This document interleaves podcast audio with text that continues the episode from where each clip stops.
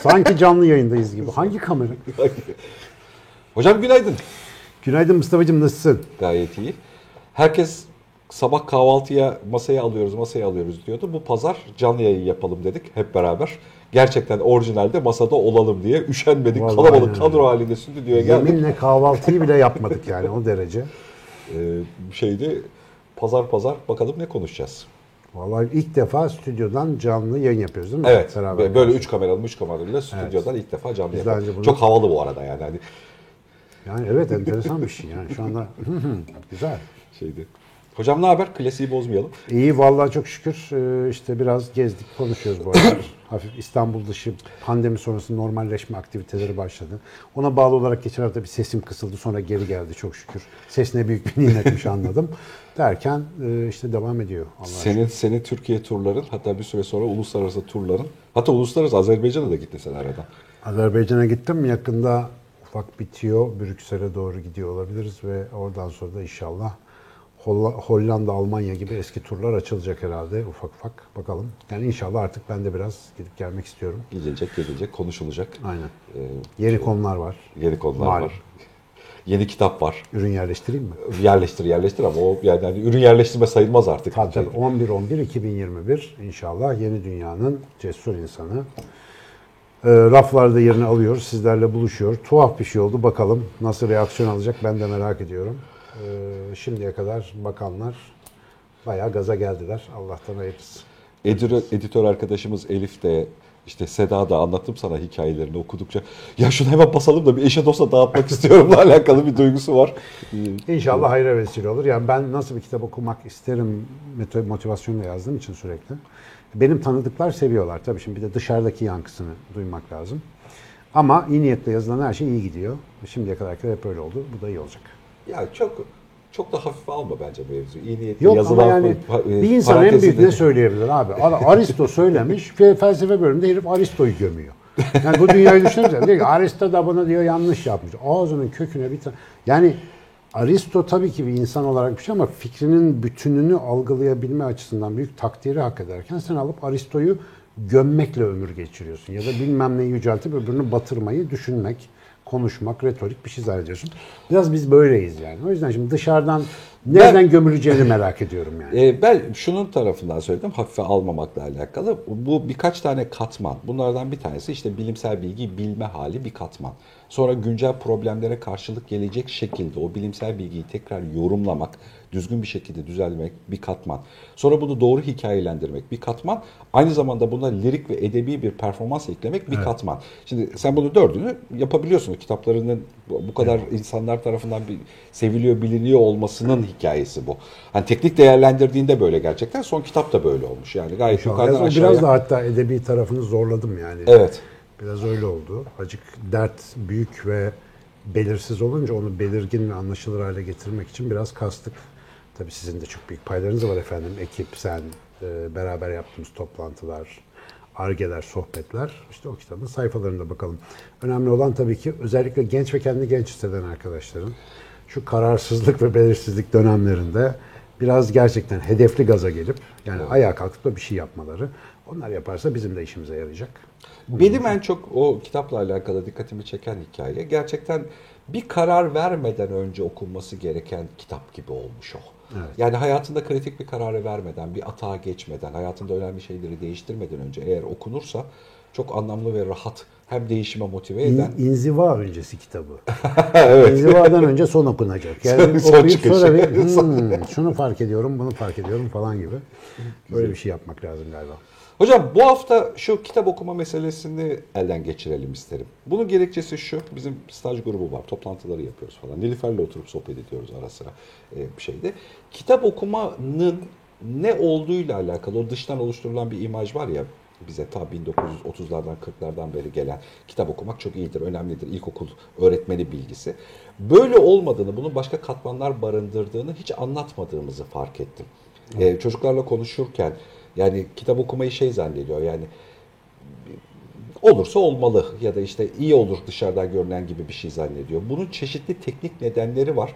Bu nedenlerin birazcık sohbetini yapalım istedim seninle. Peşi sırada çok sıklıkla soru ve yorum olarak geliyor. Yeni kitap önerisi şeyler falan. Bugünlerde ne okuyorsun? Dedikodusu da yapalım. Sen de okuyorsun, ben de okuyorum. falan. Yapalım. Bu e, güzel konu bence. Çünkü tabii üniversitedeyken beri beni rahatsız eden konuların bir tanesi. Sohbetini sevdiğim entelektüel arkadaşlarımın hemen hemen hepsi kitap okuma alışkanlığı olan arkadaşlardı. Çok olmasa da düzenli olarak kitap okuyan tipler. Ama gerçekten debil diye adlandırdığım ve yanında bulunmaktan kesinlikle ar ettiğim tiplerin arasında da önemli miktarda kitap sever vardı. Şimdi kitap okumanın tek başına bir eylem olarak insanı bir şey yapmadığını ben o günlerde görmeye başladım. Özellikle çöp kitap diye tabir ettiğim, yani önüne geleni, moda olanı, okunması gerektiği için okunanı, e, işte ne bileyim işte e, bunu bilsem bana iyi derler motivasyonuyla peşinden koşulan metinleri okumanın insanı daha iyi değil daha kötü yaptığını gözlemliyorum. Yani bir şekilde bunu da çözememiştim çok. Yani nasıl oluyor? Ya sonuçta kitapta abi bir bilgi var, bir insanın zihnini sana açıyor, görüşlerini paylaşıyor, sen hayatında hiç fark etmeyeceğin bir şeyler okuyorsun falan ama niye acaba bazısına iyi gelmiyor ya da bazı okuma tipi iyi gelmiyor derken seneler sonra Schopenhauer'ın okumak, yazmak ve yaşamak üzerine aforizmalarını içeren kitapta yani ve tokat gibi bir laf var yani çok iyi. Bana zaten bana tokat gibi geliyor. Zihinsel tembelliğin en havalı yolu, havalı tabirini kullanmıyor da gerçek tabiri hatırlamıyorum. En en e, işte nasıl diyelim yüksek reytingli yolu gereğinden fazla kitap okumaktır. Çünkü düşüncenizin dizginlerini başkasının eline vermek sizi düşünme sorumluluğundan kurtarır. Tövbeler olsun dedim şimdi. Sonra yani bu lafı okuduktan sonra kendi okuyuş dönemlerime ve onlarla ilgili neler yaptığıma biraz baktım. Ne zaman okuduğum şeyi tekrar tekrar okuyup okuduğum kadar üzerine düşünmeye ve fikir geliştirmeye vakit ayırıyorsam, mesela o kitabı alıp arkadaşlar, eşte, dostla tartışma ihtiyacı hissediyorsam o metin beni geliştiriyor. Ama seri okuma döneminde onu okumalıyım, bunu okumalıyım. İşte bir ara popüler romanlar, onlar, bunlar yuttum, yuttum, yuttum.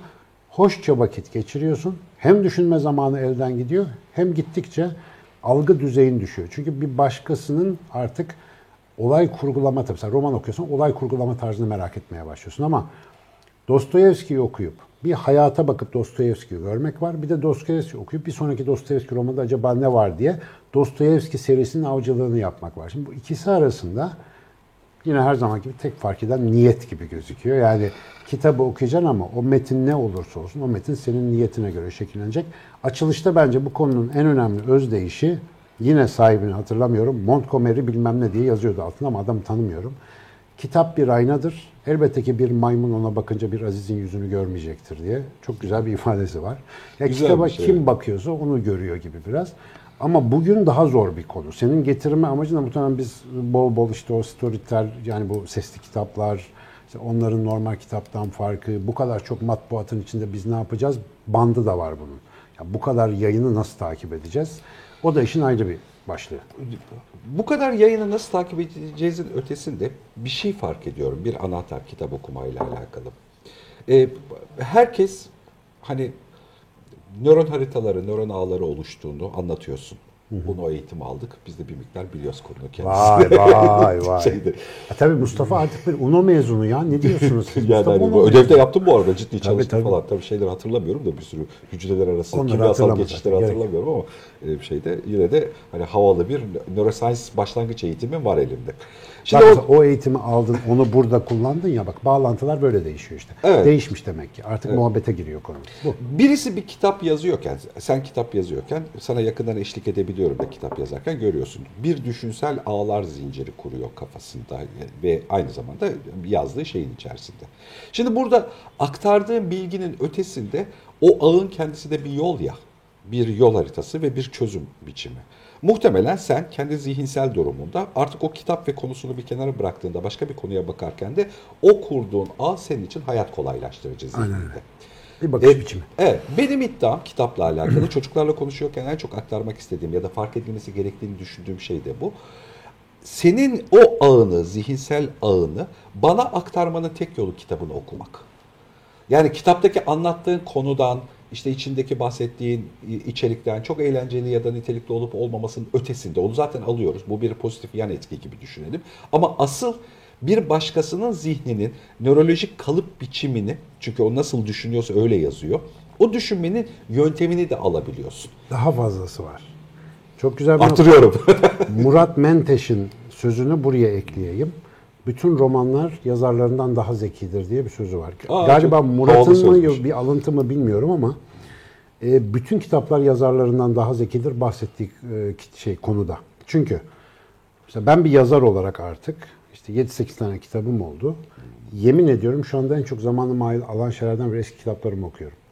Açıyorum, bakıyorum, oha be diyorum bazen. Bazen diyorum ki burası tam olmamış. Şimdi bak benim bir zihin haritam o. Ben bir şey anlatmaya çalışıyorum. Çoğu yerde daha sonra daha deneyimli olan beni kendi o günkü zihin haritam şaşırtabiliyor. Çünkü o benim bir sürü düşünme yolu, bir sürü karmaşamın içerisinden billurlaştırmayı, kristalleştirmeyi ve sunmayı tercih ettiğim bir prezentasyon, bir sunum. Mutfakta tonla malzeme vardır. Misafirine bir tas bir şey yaparsın. Şekli, şemali, içeriği seçmedir. Kitap da öyle bir şey. Yani insanlar yazarken bir konuyu merkeze koyuyor mesela, bir anlatıyor, omurga alıyor. Onun etrafına kendisinden bir şeyler örüyor. Ve bu aslında yazan için de her zaman ilginç. Sadece okuyan için değil. Ve bu nokta şundan önemli. İşte en başta söylediğimiz kitap okuma bazıları niye adam etmiyor hikayesi var ya. Ben şimdi kendi kitabımı dönüp okuduğumda bana bile ilginç geliyorsa, bak burası çok bence hayati. Bir başkasının kitabını okuduğunuzda sadece bunu okudum ve anladım deyip kapağı kapatıyorsanız bu büyük bir hürmetsizliktir. Ya bak yazarı dahi kitabını tekrar okuduğunda istifade edebiliyorsa bir başka insan o kitabı okuduğunda anlamadığını fark etmeli. Bir kitap ne kadar basit olursa olsun, ne kadar böyle sıradan bir konudan basit, teknik bir kitap bile olsa anladım sözünde bir problem var. Çünkü anladım sözü zihinsel içerimlerinizi buduyor. Orada derinleşip varabileceğiniz fikri kısımlarda size duvar örüyor. Diyor ki tamam daha gitmene gerek bu işte. Mesela bir kitap var ben onu okudum.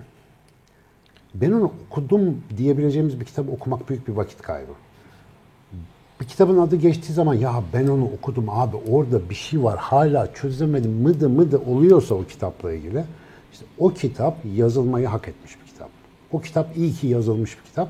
Sen iyi ki o kitabı bulmuşsun, iyi ki o kitabı okumuşsun.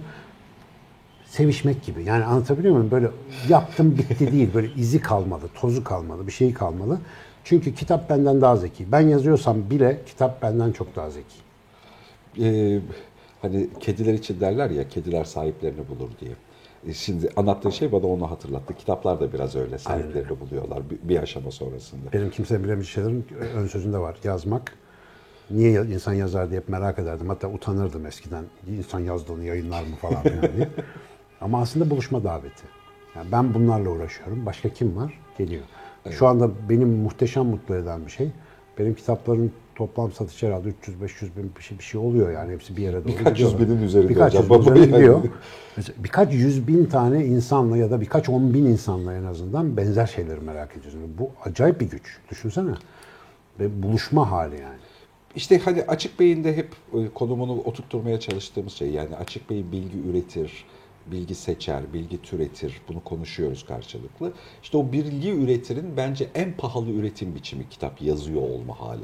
Bu dediğimiz şeyden kaynaklı. Yani o bir bilgi üretiyorsun ve o bilginin yeni bir bilgi bu ya da yeni yorumlanmış bir bilgi bu.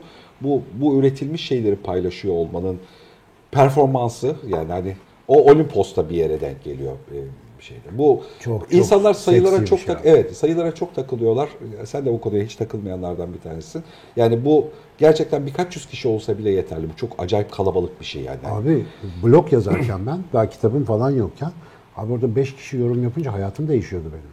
Haftam cennet oluyordu. Yani onlara laf yetiştirmek. Çünkü senin ilgilendiğin bir şeyle ilgilenen birilerini bulabilmek insanın en arkaik ihtiyaçlarından bir tanesi. Hepimizde böyle bir şey var ve senin söylemek istediğin bir şeyi senin yerine söyleyen biriyle karşılaşmak da muhteşem. Ben mesela bir sürü yazarda bunu hissettim. Yani kitaplarını elime aldım. Antonio Damasio'nun Descartes'in yanılgısını okurken bağırıyordum evde az daha. İşte bu falan diye adam derlemiş toplamış yazmış. Biraz daha hani e, çok çalışmış olsam, azıcık daha yaşım ileri olsa muhtemelen benim yazacağımda benzer bir şey olurdu o dönemde. Ve mesela çok büyük saygı uyandırıyor. Antonio Damasio bana ekmek mi verdi, su mu verdi abi? Herif bir şeyi çok güzel anlattı Evet, yani. evet. Sor- Sorduğu ya da merak ettiği. Bu sohbeti açıyor olmamın zemininde şu yatıyor aslında. Bizim normal kültürümüzü etkileyen bazı nesnelerin imajları değişiyor hep. Algıları değişiyor. Yani algılamak için kullandığımız yöntemler değişiyor.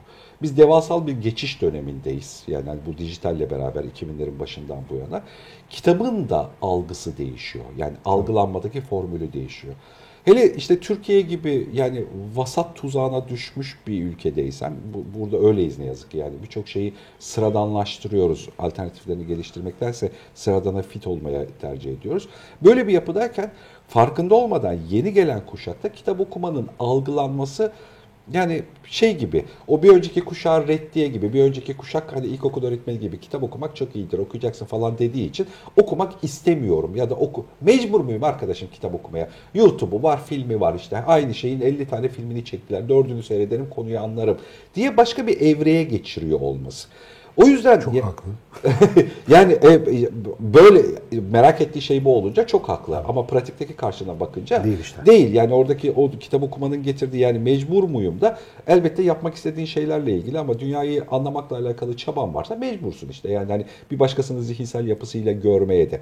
O yüzden hep kitap okumada şey ya bu bilgiyi başka yerden elde edilebilirim. Kitapla ilgili konu bilgi değil ki.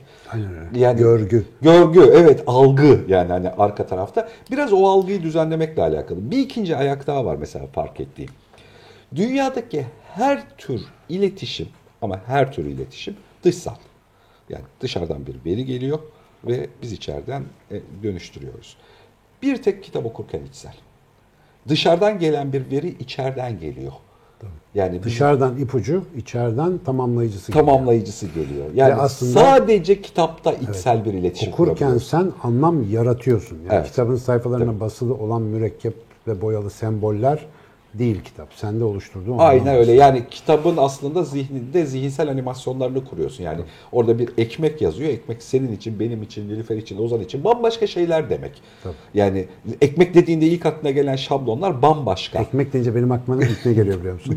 Jules Vernon e, sanıyorum iki yıl okul tatilindeydi. Ekmek ağacı diye bir adada, ıssız adada bir ağaç buluyorlar. Abi ağacın meyvelerini mangalda kızartınca ekmek gibi bir şey oluyor. Abi çocukluğumda var ya rüyalarıma giriyordu o benim. Mesela muhtemelen Jules Verne öyle bir şey hayal etmedi, böyle bir şey anlatmıyor ama benim için o ekmek bizim oradaki fırından aldığımız francalaların küçüğüydü mesela. Eminim öyle olduğunu. Ağaçta böyle francala ekmekler sallanıyor ama öyle bir şey değil o. ama benim yani başka kimsenin değil netice itibariyle. Evet, ekmekle ilgili de benim de bir sürü daha mesela çocukluk hatıraları var. Kucağında ekmek taşıma, sıcaklığı falan Tabii, hani öyle öyle şeyler var. Ya bir işte o anlam bulutunu sende tetikliyor ve aslında sana ait bir imaj oluşturuyor. O yüzden çocukken okuduğun kitabın film uyarlamasını sevemezsin. Mümkün evet. değil. Bu bu çok insana sordum. Binlerce kişiye sordum şimdi. Salonlarda sordum. Küçükken en sevdiğiniz kitabı hatırlayın. Filmini izlediniz mi? Beğendiniz mi? Hayır diye ses çıkarıyor sonra. Çünkü senin hayalin başka, yönetmenin hayali, yönetmenin teknik imkanı, yönetmenin bakış açısı bambaşka. O senin oluşturduğun bir hayal kitap okumayı, bilgi almak ya da bir hard diske veri kaydetmek zannettikçe ki zamanın paradigması bunu zorluyor. Her şey birim zamanda en çok bilgiyi kaydedebilmekle alakalı. Okuma daha iyi. Kesinlikle vakit kaybı. Abi kitap Şimdi biz yaşlı adamlarız artık yani eski koşullarda Pek bayağı yaşlıyız. iyi olur ama eski evet. koşullarda yaşlıyız şimdi orta yaşlıyız diyelim. Mesela nasıldır bizim kitap okuyan insan ritmi? Abi sabah kalkarsın, değil mi? İşte normal muamelatını yaparsın, yüz yıkama, kahvaltı, temizlik neyse. Sonra bir işte üstüne ev kıyafetini giyersin. O gün tatilindir inşallah. Oturursun. işte bir komedinin bir şeyin vardır. Orada bir kitabını alırsın. Kahveni koyarsın. Ne bileyim. Açarsın. Böyle bir zihnen rahatlamayı, dünyayı dışarıda ve sonra başlarsın okumaya. İkinci sayfada bir durursun. Oradaki bir şeye not alırsın. Şimdi bu bu çağın ritminde kesinlikle Nuri Bilge Ceylan filmi gibi kalıyor. Yok saçma yani. Işığı az azaltırsak da demir kubus. Demir kulu. Aynen. Evet, Zeki Demirkubuz, Ruhi bir gece inanın ışığı azaltılmış versiyon. azaltılmış hali. Bir tane de Kavramlar şey, sözünü yazalım.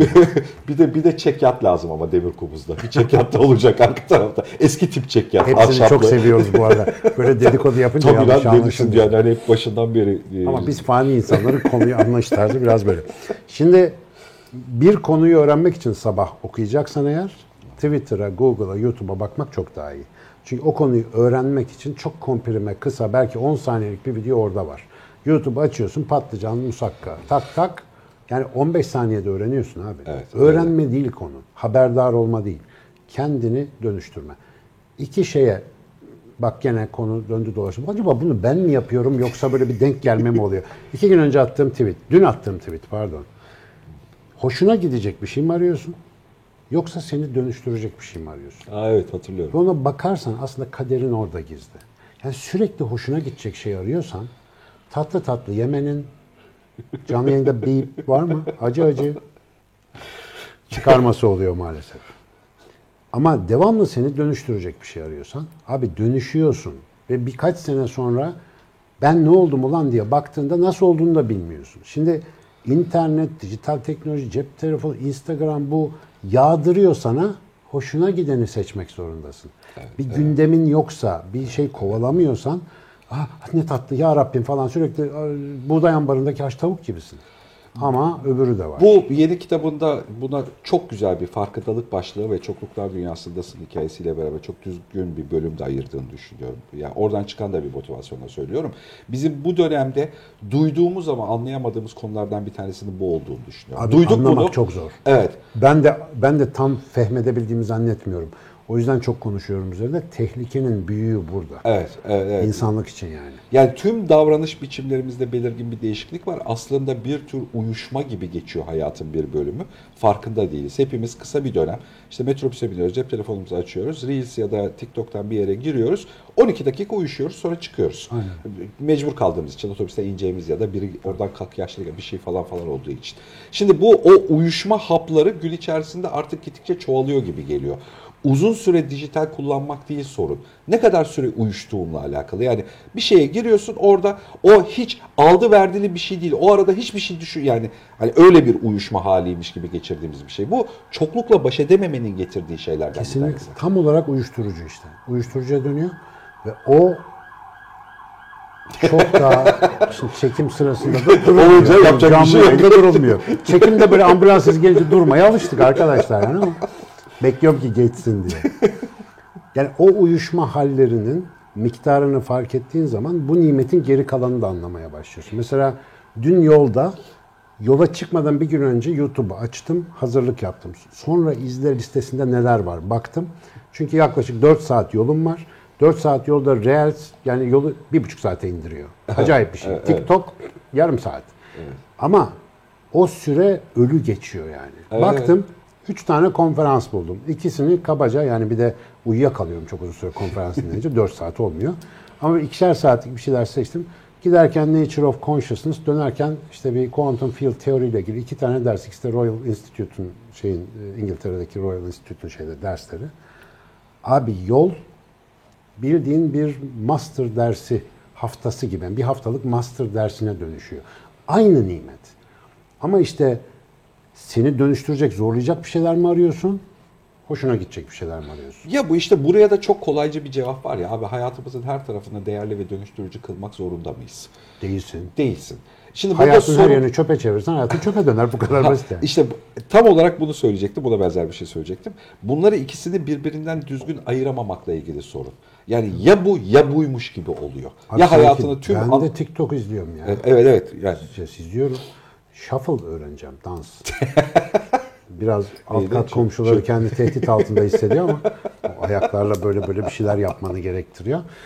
Yani yakında Ya dünyanın genel eğlencesine katılmakta bir mahsuru yok zaten. Tabii Şu uyuşma hali ama tehlikeli geliyor bana. Bu mesela kitap okumayla ilgili konuştuğumuz ya da kendine konu seçmeyle alakalı da yaşadığımız problemlerden bir tanesi.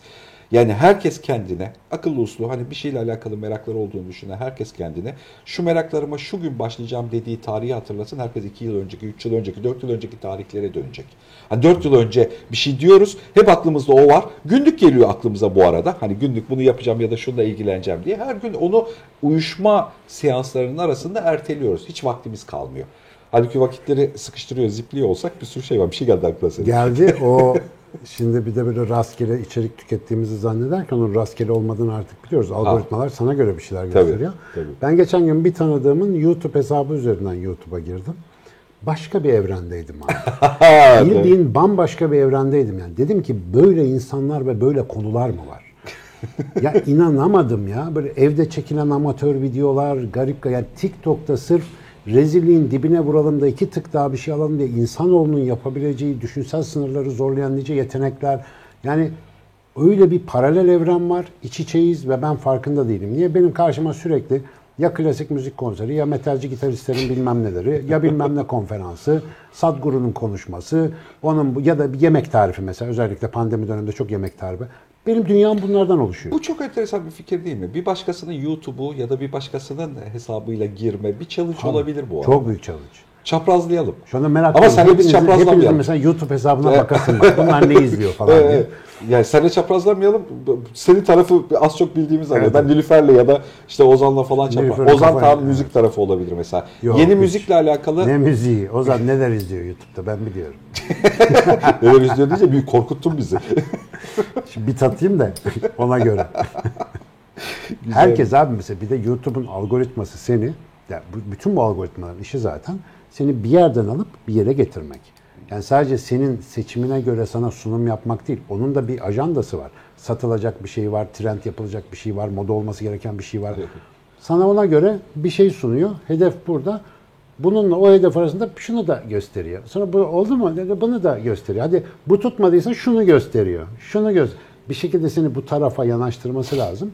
Yeterince uyuşturucu alırsan sadece kendim seçtim, kendim yaptım. Benim bedenim, benim kararım derken kendini siyasi görüşün, dini inancın, cinsel tercihin dahi değişmiş olarak bulabiliyorsun. Bugünün algoritmasının daha emekleme döneminde olmasına rağmen gücü bu. Yani bunu anlamamakta ısrar ediyor. Daha doğrusu anlamayalım diye önlem aldıklarını düşünüyorum. Yani bunun da bir önlemi olmalı. Ben bu tarz dış komplo teorileriyle tabii ta- sen de tarif etmiyorsun. Ben de tarif Yok, komplo etmiyorum. değil. Ha- Bu algoritmanın bir parçası. parçası yani bütün halinde farkında olmadan yapıp geliştirdiğimiz şey buymuş gibi geliyor bana. Yani ben de o kararın içindeyim aslında. Biri, Yüzde beni- yüz, yüzde biri yüz. beni manipüle etmiyor. Yani ben de o manipülasyonu bir şekilde yönetiyormuşum. İşte yeni dünya cesurusunda diyoruz ya, yani sen belirliyorsun. Evet, evet. Yani senin seçimin o algoritmayı veriyle besleyen bir şey. Burada her zamankinden küçük gözükürken biz her zamankinden büyük aslında sorumluluğumuz. Yani o tıklamayı yapıp yapmamak artık dün internetin yeni olduğu zamanki gibi öyle çocukça bir zararsız tercih değil. Her tık bir veri. Her tık milyonlarca milyarlarca tık demek aynı Bak zamanda. geçen gün ne keşfettim? Yani bu e, senin kitabın üzerine de düşünüyorken dışarıda da bu yeni gelişen teknolojiler şu gelecek bir 5 yıl hikayesi üzerine falan da düşünüyorken. Bizim tüm homo sapiens sapiens olarak temel davranışımız keşif üzerine ya keşfetme üzerine. Yani biz başka coğrafyaları, şimdi Mars'ı, yarın öbür gün galaksinin öteki bir tarafını keşfetme ile alakalı. Bizim ekonomik yapılanmamız da ona göre ya. Yani biz başka taraf Amerika'yı keşfedince en zengin bölge Amerika oluyor. Dünyayı da Amerika yönetiyor. Bu Amerikalıların çok zeki olmasına kaynaklı değil. Son keşfedilen bölgeyi kullanıyor olmalarından kaynaklı. Aynen. Yani hani bu, bu Ve çılgın maddi kaynak. Aynen doğal öyle. kaynak. Bu böylece doğal kaynakları şey kullanabiliyor falan. Çok basit bir mekaniği var keşifle alakalı. Bizim keşif zihnimiz şeyi anlayamıyor. Bizim yaptığımız bir geleceğe gittiğimizi anlayamıyor. Şu anda yaptığımız şeyleri umursamıyor. Geleceği keşfedecekmiş gibi bakıyor. Yani gelecek keşfedilecek bir şeymiş gibi. Halbuki gelecek yapılacak bir şey ya. Yani Şimdi. şimdi yapılıyor. Yani şimdi yaptığın şey gelecek dediğin şey 5 yıl sonrasıyla şimdi yaptığın şey senin 5 yıl sonraki halini belirliyor. Dünya olarak da şey olarak da.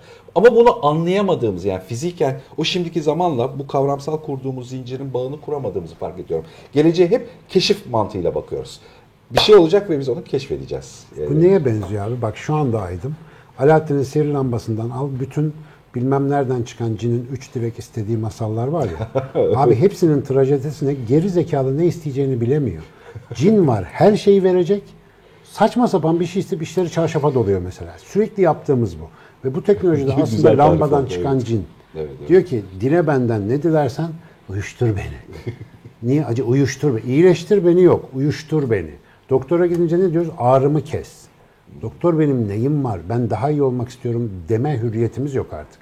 Ağrımı kes diyoruz doktor. Bu Burada da diyoruz ki geliştir demeyi bilmediğimiz için uyuştur beni, eğlendir beni, eyle beni.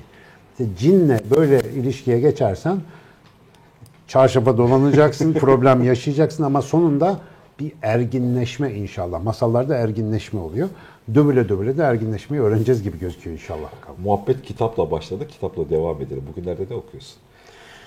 Bugünlerde, bugünlerde abi şeyi çok e, ortasına bile gelmeden beni çarpmaya başladı. Live Wired neydi? Canlı devre. David Eagleman'ın. Bizim rockstarımız, nörobilim camiasının rockstarı David Eagleman. E, biraz geciktirdim o kitabın orijinali bana gelmişti. İngilizcesini okuyordum biraz. E, fakat sonra yani çeviri de çok güzel. Bu arada tebrik ediyorum çeviri yapan arkadaşı. Hakikaten derli toplu. Benim anlatılarımda çok fazla kullanacağım yeni doneler var. Ee, insan beyin evrimine dair çok güzel yeni hipotezler, fikirler var. Duyuları genişletmeye dair. Yani yeni bir gelecekte nasıl insanlar olabileceğiz ona dair çok güzel bir kitap. Sonra Mehmet Özdemir'den bir kitap aldım ofisinden. Ha. Ee, Ahbap ve Zen Ustası diye. Bu bizim yaştakiler ve bir tık daha gençler iyi bilirler. Ee, rahmetli Jeff Bridges'in başrolünü oynadığı e, neydi o? Big Lebowski diye bir film Ha, vardır. evet. Big Lebowski'deki o dude başroldeki Lebowski yani ahbap. Onun filmdeki karakterin yaşam felsefesini Jeff Bridges temsil ediyor. Zaten kendisine çok uygunmuş. Bir de bir zen ustası var. İsmini hatırlamıyorum. Bu ikisinin sohbetleri kitap olmuş. Nefis. Yani böyle tatlış mı tatlış bir kitap. Yani Dude mesela, Dude'un özelliği adam yani dünya malı umurunda değil. Gayet böyle işte terliklerle markete giden bir tip falan ama mesela işte bir halısı, bir konforu, işte bu White Russian kokteyli adam için hayattaki en önemli şeyler. Aslında zen ustası diyor ki yani şey o the dude ya da ahbap bir zen ustası. Çünkü zen böyledir. Yaptığı işin farkında olmak falan filan. Onun üzerine Jeff Bridges işte babası da aktördür Beau Bridges. Onun, onunla ilgili anılarını anlatıyor falan. Ya tam böyle yarı bir otobiyografik, yarı nasıl diyelim edebi çok tatlı bir kitap. Sonra başka ne okuduk? Bu aralar bir kalın bir şey. Törensel hayvan var. Antropoloji kitabı çok sıkıcı. Güzel ama yani güzel ama ya antropoloji gibi bir şey. Sevgili antropolog dostlarım, canım hocalarım. Bak ben nörobilim gibi teknik bir şeyle burada resmen düğün halayı çekiyoruz. Antropoloji gibi bir konuyu Allah'ınızı seversiniz. Ya bir güzel bir popüler kitap yaz. Harari'ye bıraktınız alanı. Ulan Harari bize ne derse onu yiyoruz ya. Bak gerçekten abi. Son Trans- kitabını 90'larda yazan Desmond Morris diye bir vatandaş var. Tabii Yani abi. Hem evrimist hem de e, antropolog, hayvanat bahçesi müdürü falan hikayesi. Evrimden en fazla para kazanmış adamdır. Vallahi Olabilir. Ama Morris. onun çıplaklarını okudun değil mi? Çıplak adam, çıplak kadın, çıplak maymun. Çıplak maymunu okudum. Çıplak adam, çıplak kadını okumadım. Yani e, bu arada ya hem evrim konusunu anlama açısından hem de aslında günümüze yaklaşması açısından biraz tabii teoriler yazım tarihi eski olmasına kaynaklı teoriler azıcık eski. Yeni teoriler var onun üzerine söylenen. Ama yani muhteşem kitaplardan bir tanesi. İnsansı hayvan da onundur. Çok iyidir. Evet. E, zihinsel olarak rahatlamak için daha yeni e, çıplak adamını okuyorum tekrar. Rahatlama için ama yani bazı bazı şeyleri tekrar Desmond. Morris benim örnek aldığım tiplerden bir tanesi. Yani bir yazarlık stili anlamında, bilimi anlatma Evet, evet, anlamında. Çok güzel. İnşallah antropologlarımız da dersin ama antro- antropoloji öğrenmem lazım. yani bu yaşta da oturup şimdi o sıkıcı ders kitabı ya, al törensel hayvan kapağı mapa İş Bankası yayınlarını açma. Harika bir kitap. Abi kitabın ilk dörtte üçü teorik giriş olur mu ya? Bana anlatılır. Listüelleri anlat. Niye bunu yapıyorlar? Hangi topluluklarda benziyor? Acık bir günüme getir. Bir şey yap. Teori Allah teori Toybi bunu söylemiş, Zamzırı Zumzırı bunu söylemiş, onu ya bırak o ne söylemiş abi. Çok sıkıcı kitap. Artık bildiğini anlatmak önemli bir iş. Çok. Bildiğini anlatabilmek. Çok önemli. Bilmek bir iş, bildiğini anlatabilmek başka bir iş. Bir tane Yani popüler antropoloji kitabı buldum da e, kapağını açmadım. bir şey antropolojide bilmem neler diye bir kitap şu anda hatırlamıyorum ama okursam onu da gelip burada şey yapacağım. İnşallah iyidir. Orhan Pamuk'un e, veba günlerine girdim. Aldım. E, bir şeyde. Bu bayağı da Kallalivi'de bir kitap. E, ya tabii şu ödev yapan insan hikayesi hep insanı heyecanlandırıyor ya yani gerçekten eşek gibi ödev yapmış yine Orhan Pamuk yani hani konuyu her tarafında ele alacak şekilde daha üçte birindeyim e, mevzuda. O çok heyecanlı şey akışına girmedik daha roman akışına. Ben Pamuk'u çok severim bu arada. Çok eğlenerek okuduğum bir şeydir. Ama yani o döneme ait bir sürü spesifik bilgi veriyor ve o bilgilerin doğru olduğunu biliyorsun. Araştırılmış, kazınmış. Bildiğin çay kaşığıyla arkeolojik dönem kazıması yapmış yani adam. İşte belki de biraz oraya dönmem lazım. Yani antropoloji kitaplarından fayda yok.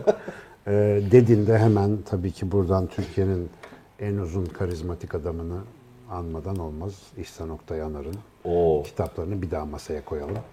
Yani hakikaten Puslu Kıtalar Atlası, Efrasiyap Hikayeleri, Suskunlar, Amat vesaire vesaire diğer bütün Bak kitaplarını. reklamcılık marka danışmanı olarak bir fikrimdir. Bazı kitaplar ve bazı filmler relansman yapılmalı diye. Kesinlikle. Bu, bu bayağı bildiğin Kesinlikle. sektörel bir fikirdir. Yani tekrar relanse edilmeli. Üzerinden 20. yılında mı yapılmalı, 10. yılında mı? Bazı evrensel içerikler, bazı filmlerde de var bu, bazı kitaplarda da İhsan Oktay Yanar gerçekten e, böyle kitap. Relansman yapılmalı. Yani Nilüfer o kitabı tanımıyor. Evet, hatırlatmak gerekiyor. Hatırlatmak Gerçekten. gerekiyor ve Gerçekten. bence Nilüfer için de eğlenceli. Çok eğlenceli. Yani hani Benim bu- kızım okumuştu 2-3 sene evvel. ya da tanıyor mu tanımıyor mu bilmiyorum. Tanıyor musun İhsan Oktay Yanar'ı? Bak işte kayıp nesil. Hemen yaşlı adam. Bittiniz siz. Benim kızım okudu. Yani bitirdim kitabını gözleri belererek bana Evet, evet. okudum ya acayip bir şey dedi. Evet. Ben dedim işte biz bir, biz bir klasiğin doğuşuna şahit. Evet, evet Klasik gerçekten bir şey. böyle yani. Ama bu da Puslu Kıtalar Atlası'nı ilk okuduğunda anlıyorsun yani. Bu başka bir şey. Bir de şey olmuş yani hani iyi parçalardan oluşan bir şey değil. Bayağı blok adam taş yapmış yani. Aynen. Kıramazsın, Kıramazsın, dözemezsin. Hani şeyde diliyle, tavrıyla, yaklaşımıyla, ruh haliyle adam Çok taş çok. yapıyor. Böyle kafam kadar elmas yapmış adam. Bu arada YouTube'da bir tane röportaj var. Bir televizyon kanalı sokak röportajı yaparken bilmeden İhsan Oktay Yanar'a denk geliyor. gördüm onu. Abi Sarı mikrofon. güzel. Ha, ha, sarı mikrofon. Sarı mikrofon. Evrim soruyorlar adama. O da cevap veriyor. Normalde hiç çıkmaz. Tabii, yani tabii. hiç, hiç şey ne kadar mütevazi, ne kadar düzgün, böyle şey derli toplu çalışılmış bir şey anlatıyor. Muhabire çok üzüldüm. Yani düşünsene şey Arabistan döneminde peygamberi görmüş, kısa bir röportaj yapmış. Sonra diyor ki lan o peygamber ne diyorsun? Güzelmiş, güzelmiş, güzel yaklaşımmış. Bu arada e, Halikarnas, ben tabii edebiyattan gelmişim yaz ayı, benim edebiyat Evet. dönemi bir şeyi. Halikarnas balıkçısını keşfettim ben. Onu söyledin ya, çok moralim bozuldu. Ya tekrar nasıl diyeyim sana? Hani çok çocuklukta bir sosun vardır yemeklere katılan annenin. Sonra unutursun falan da kırkından sonra o sosu bulmak gibi geldi bana. Yani bayağı bildiğin yani Halikarnas çok haksızlık ediyormuşuz. Ben onlara biraz eski yazar muamelesi yapıyordum. Sabahattin Ali'ye de öyle yapıyordum. Sonra dayağını yedim. Şeyde. Yani bu eski yazar falan değilmiş yani. Ya adam kitabında bir kalp kırıklığı anlatıyor. Kalp kırıklığının kendisini. Bu sohbetini yaptım mı daha evvelden bilmiyorum da. Ee, güvertede diyor tahtaların arasında kalan bir taş bulursun diyor. Küçük bir taş parçası. Denizin ortasındasındır diyor. Kaldırırsın diyor. Taşı denize atarsın diyor. Sen bilirsin o taşı orada denize attım. Deniz bilir o taş orada olduğunu. Arasak bulamayız. Kalp kırıklığını böyle anlatıyor. Tamam mı? O taşın nerede olduğunu herkes bilir ama koca deniz, koca denizin ortasında herhangi taştan bir tanesiymiş gibi durur mevzusu. Bu duyguyu hatırlamak bana acayip böyle tüylerim diken diken. Bu, bu akışı, bu bakış açısını böyle görmeyi falan. Ee, yepyeni bir cevher keşfettim. Peşi sıra kazıyorum Halikarnas balıkçısı. Böyle bir şeyi ancak okuyarak deneyimleyebiliyorsun. Evet. Ya da YouTube'da Can Canan seyrederken. Aa, güzel. Bak Evet. bir, bir, bir, bir reklamcı güzel olarak- reklam oldu. Kesinlikle. Ama yani bu gerçekten oradaki tüylerini diken diken eden şeyi görsel medyada yakalamak zor. Yok yani evet. Ancak yönetmenin işte teknik imkanlarla vereceği bir gaz, kamera açılarıyla algını yönlendirmesiyle falan olacak bir şey. Orada sadece sayfa, mürekkep, bir takım simgeler ve işte bir koku var yani. Başka hiçbir şey yok. Gerisi tamamen sana kalıyor ya. Çok acayip bir şey. Lan gaza geldim eve gidip kitap okuyacağım ama şimdi bir önce şeye katılacağım. E, Bir uluslararası sempozyumda yapay zeka konusunda konuştuktan sonra inşallah. Peş E, peşe pazar, pazar günümüz rock'n'roll geçiyor biraz yani. Evet, tempolu bir şekilde. Hadi soru var mı? Ee, şeye soralım mı Nilüfer'e? Evet, biraz sorular var. Biraz soru Biraz var. soru var. Uyuşturucudan bahsedildiği için bundan bahsetmek istedim. Babacan Taşkın demiş ki, kitaplar yüzünden uyuşturucuya düşmüştüm bir zamanlar maalesef. Böyle bir yorum var. Valla her şey olabilir tabii ama bu çok spesifik olmuş. Evet, evet. Çok spesifik İyi olmuş. şey yapsın, Allah kurtarsın diyelim. yani girmesin oraya hiç bence. Ee, Berat Güney demiş ki, Yücani Hoca'nın bir sözü var. Çok kitap okumayın, iyi bir kitabı sürekli okuyun. Çok katılıyorum. Bence bu programda anlatılmak isteneni çok iyi anlatıyor. Aynen katılıyorum. Bunun altını çizdiysek çok da mutlu olurum bu arada. Gerçekten. Ee, ya özellikle beşer yıl arayla, onar yıl arayla ben onu Marquez'in kitaplarına ve Yaşar Kemal'in bazı kitaplarına yapıyorum. Okumak yeniden yeniden başka bir evrenle alakalı tanışmada tuhaf bir şey doğuruyor gerçekten. Abi şu şeyi bana okuttun ya benim hüzünlü orospularım abi ne biçim kitapmış o ya. Küçücük ama Küçücük ama acayip bir şey yani. Şey duygusu vermiyor mu sana? Yani edebi bir adamın gelmiş gelmiş gelmiş en son ki damlayı bırakmış Aynen, yani hani aynen, şeydeki aynen. bilgisi Çok vermiyor. mu? fena. Çok böyle süzme, acı, hem acı hem neşe hem neşve hep yani bir işte bu bir deneyim abi bunu anlatan bunu ancak merkez anlatır onu da açık Evet. lazım. evet, evet, evet, evet. Aynen öyle. Gökberk demiş ki, dediğiniz gibi kitapla anlamanın üstünde bir ilgi kurabilmemiz için tavsiyeler verir misiniz? Ben benim tarafımdan bir kitap okumadan önce duracaksın. İki bir detoks yapacaksın. Yani televizyon, YouTube bilmem ne seyretmeyi bir kenara koyacaksın. Özel bir ritüel hazırlayacaksın. Kitaba bir e, kutsi hediye muamelesi yapıyormuşçasına abartsan zararı yoktur. E, özel bir köşe, özel bir kıyafet, özel bir durum çok faydalı yardımcı olur. Sonra da e, mesela benim ritüelim kitaba otururken minik bir içsel doğam var benim. Yani algım normalden daha açık olsun ki ben buradan onun kastettiği ve benim de anlayabileceğimin üstünde bir şey anlayayım. Bu Kur'an'dan bir ayetten ilham aldığım şey. Konuşurken dilimi çöz ki dediğimi anlasınlar diye bir ayet var. Hazreti Musa'nın duasıdır o. Ondan türettiğim bir mesela içsel bir şeyim var. Oryantasyon doğam var. Ve böylece zihninden kitlenmeye çalışıyorum. Zihni hazırlık en büyük önerim olur. Yani kitap öyle işte yatakta okumayın kitabı. Yani yatak uyuma yeri.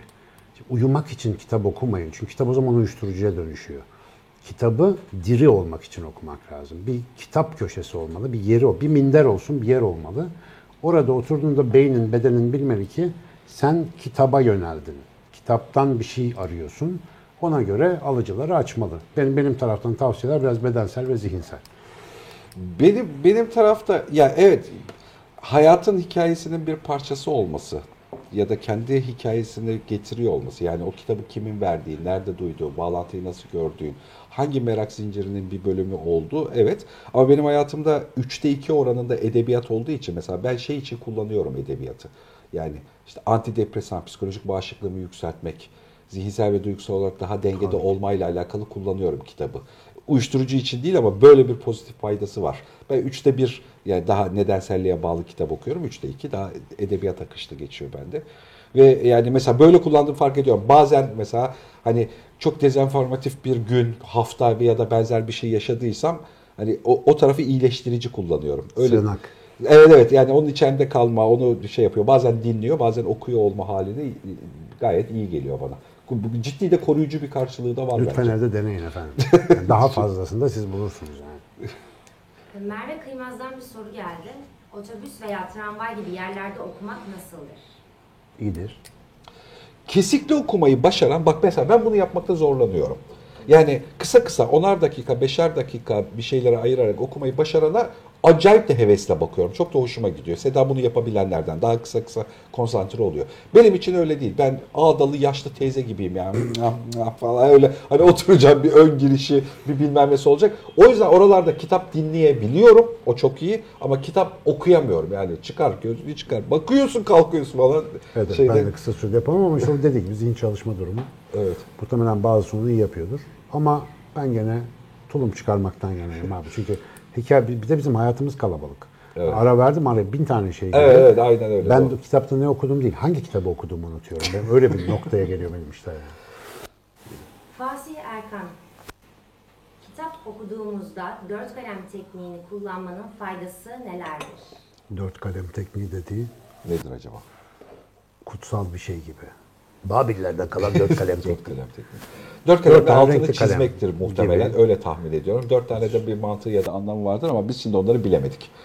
Hayır yani herhangi bir hatırlatıcı teknik eğer kitap kullanırken, kitap okurken kullanıyorsanız zaten anlamı arttırıcı bir etki yapar. Bu ne olursa olsun. İsterseniz duvara çentik atın.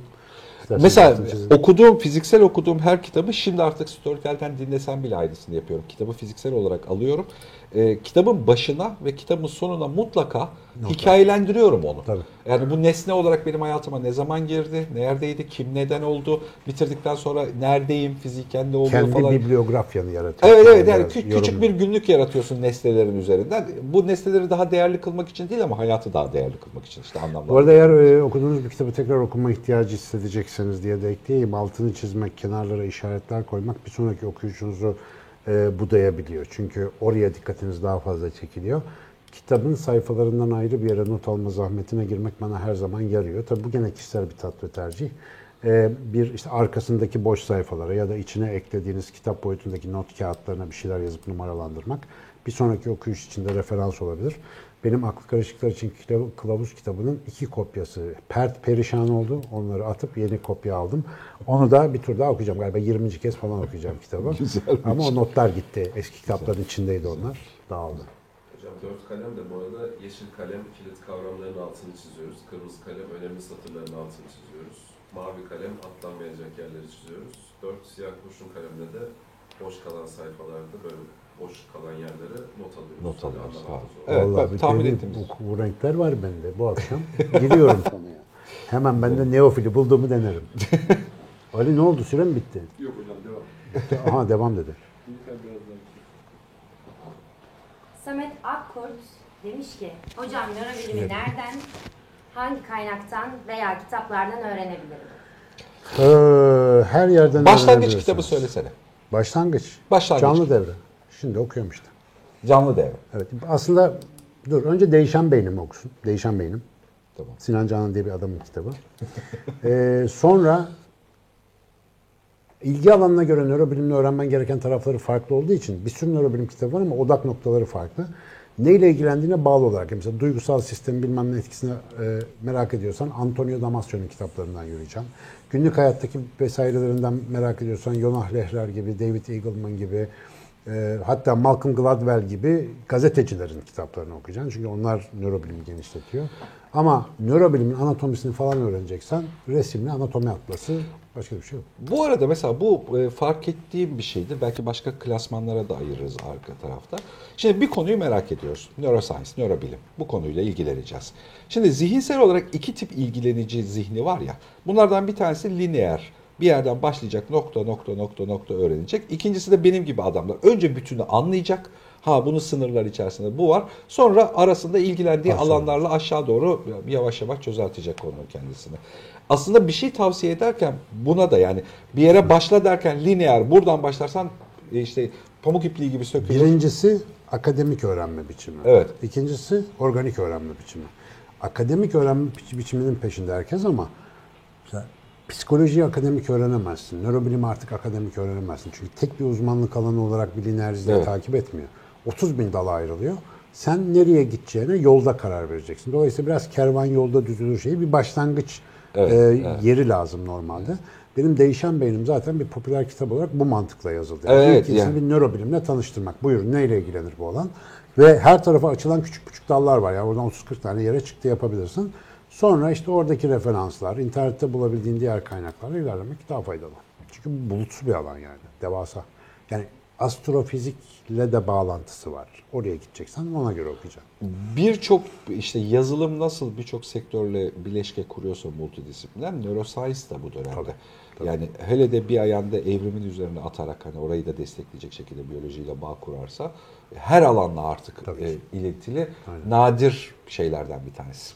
Aynen. E, merkezi e, alanlardan bir Bu tanesi. soru size.